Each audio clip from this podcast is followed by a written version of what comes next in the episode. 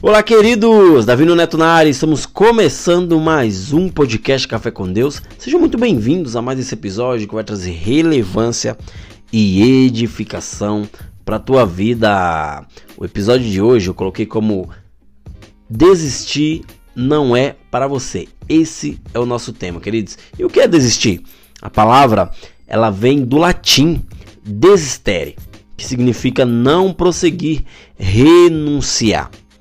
Queridos, creio que muitos de vocês já sentiram medo ou está com medo nesse momento, né, de alguma situação ou de, de, de, algo que você precisa fazer ou decidir, de algum papel que você quer assinar, de algo que está esperando uma resposta, né? Ou seja, o medo, o pavor é tão grande que sua vontade é de largar tudo, é de desistir mesmo antes que venha a resposta, mesmo antes que venha a notícia, né? Ou seja, você já quer largar os bets né? Ou seja, por quê?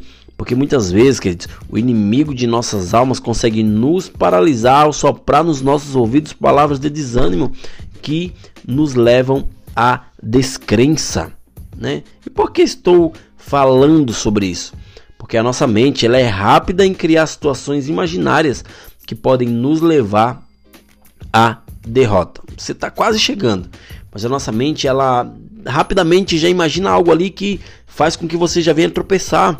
Né? Isso é um fato, queridos. Não sei quantos de vocês já se sentiram assim. Eu já me senti assim. Né? Quero dizer que muitas vezes estamos caminhando em direção à vitória e ao cumprimento das promessas de Deus para a nossa vida. Só que há percalços e pedras gigantescas nesse caminho. E por causa delas podemos desanimar. O diabo quer nos desestimular, queridos e pode colocar pessoas ou situações para nos levar a crer que determinada promessa não irá se cumprir, né? Que uma pessoa não irá mudar porque o coração é muito duro, que uma porta não vai abrir ou simplesmente que nada irá acontecer. Ou seja, o inimigo ele tem esse poder de minar a nossa mente. Existem pessoas, queridos, ao teu redor que não conseguem ter fé que Jesus vai abençoá-los porque tudo está tão difícil, né? Ou seja, eles colocam tanto poder na dificuldade que eles imaginam na mente deles que eles não vão ser abençoados por Deus, né? abençoados por Jesus. E o que vem na mente é a vontade de desistir, né? Ela não consegue ver o que muitos estão vendo nela, né? Ou seja, ela tem muito talento, ela é uma pessoa sincera, é uma pessoa que tem uma grande jornada pela sua frente, uma pessoa que Deus já já havia colocado diante dela, né? Aquelas vitórias que nem mesmo ela já teria enxergado. Ou seja, muitas vezes nós não enxergamos a vitória, mas Deus ele já viu lá na frente. Deus ele já viu o teu futuro. Por isso que muitas vezes vem coisas para tentar te desanimar, porque Deus ele já, já te viu vencendo, mas você está tão cego ou tão cega que não consegue enxergar um degrau após o outro. Ou seja, hoje, queridos, hoje, queridas, você pode ser essa pessoa que está assim, né? sem perspectiva de vida, né? sem ânimo algum, uma pessoa sem fé. Eu falo para você, queridos, que nossa vida é uma roda gigante. Haverá momentos que você estará lá no topo, e é top ficar lá no topo, é massa demais, é maravilhoso, mas será momentos que você vai estar lá embaixo. E é quando está lá embaixo que aí a nossa fé é provada.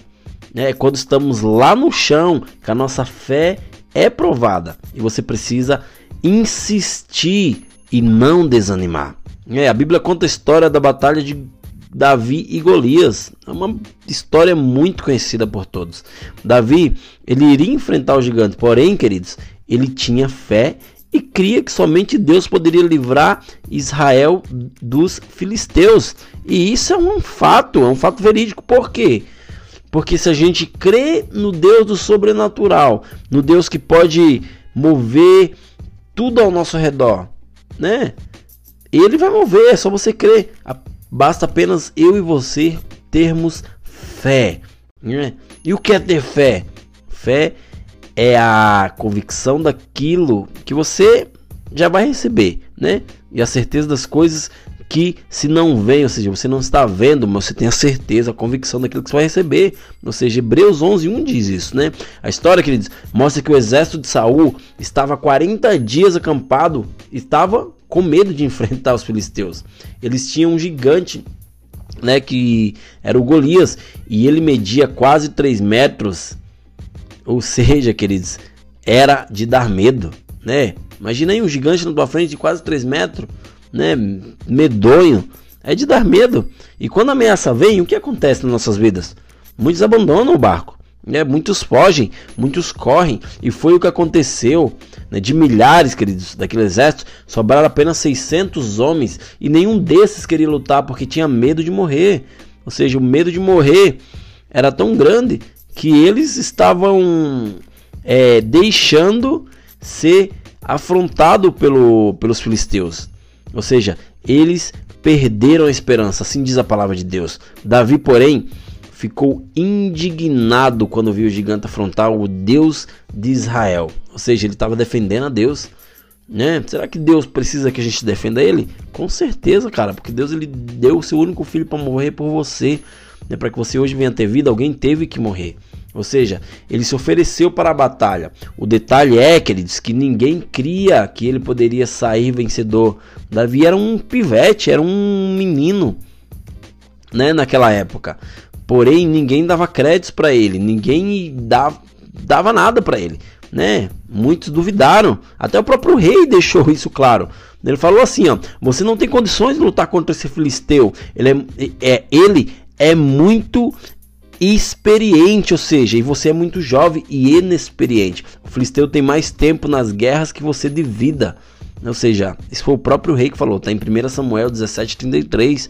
Ou seja, meio que desencorajando Davi para aquela batalha. Mas Davi sabia em quem ele estava crendo, crendo, né? Davi sabia em quem ele cria. Davi ele não estava vendo apenas o gigante, mas ele estava vendo uma oportunidade de vencer e viver e ter uma vida melhor, né? E o que difere um homem de fé de um homem sem fé, de um homem que só vive pela visão natural. Muitas coisas, né? É, muitos de nós precisamos olhar o sobrenatural e saber que Deus vai dar o livramento, a cura, a libertação, a salvação, que só vem dele, só vem de Jesus, né, queridos? Davi ele respondeu que já tinha matado um urso e um leão e que não deixaria um homem mau afrontar o seu Deus. Ou seja, ele estava defendendo o seu Deus. Se você bem perceber, ele ficou indignado porque o filisteu ele estava é, afrontando o exército do Deus vivo, né? Suas armas, queridos, eram um estilingue e cinco pedras. Mas há algo muito importante aqui.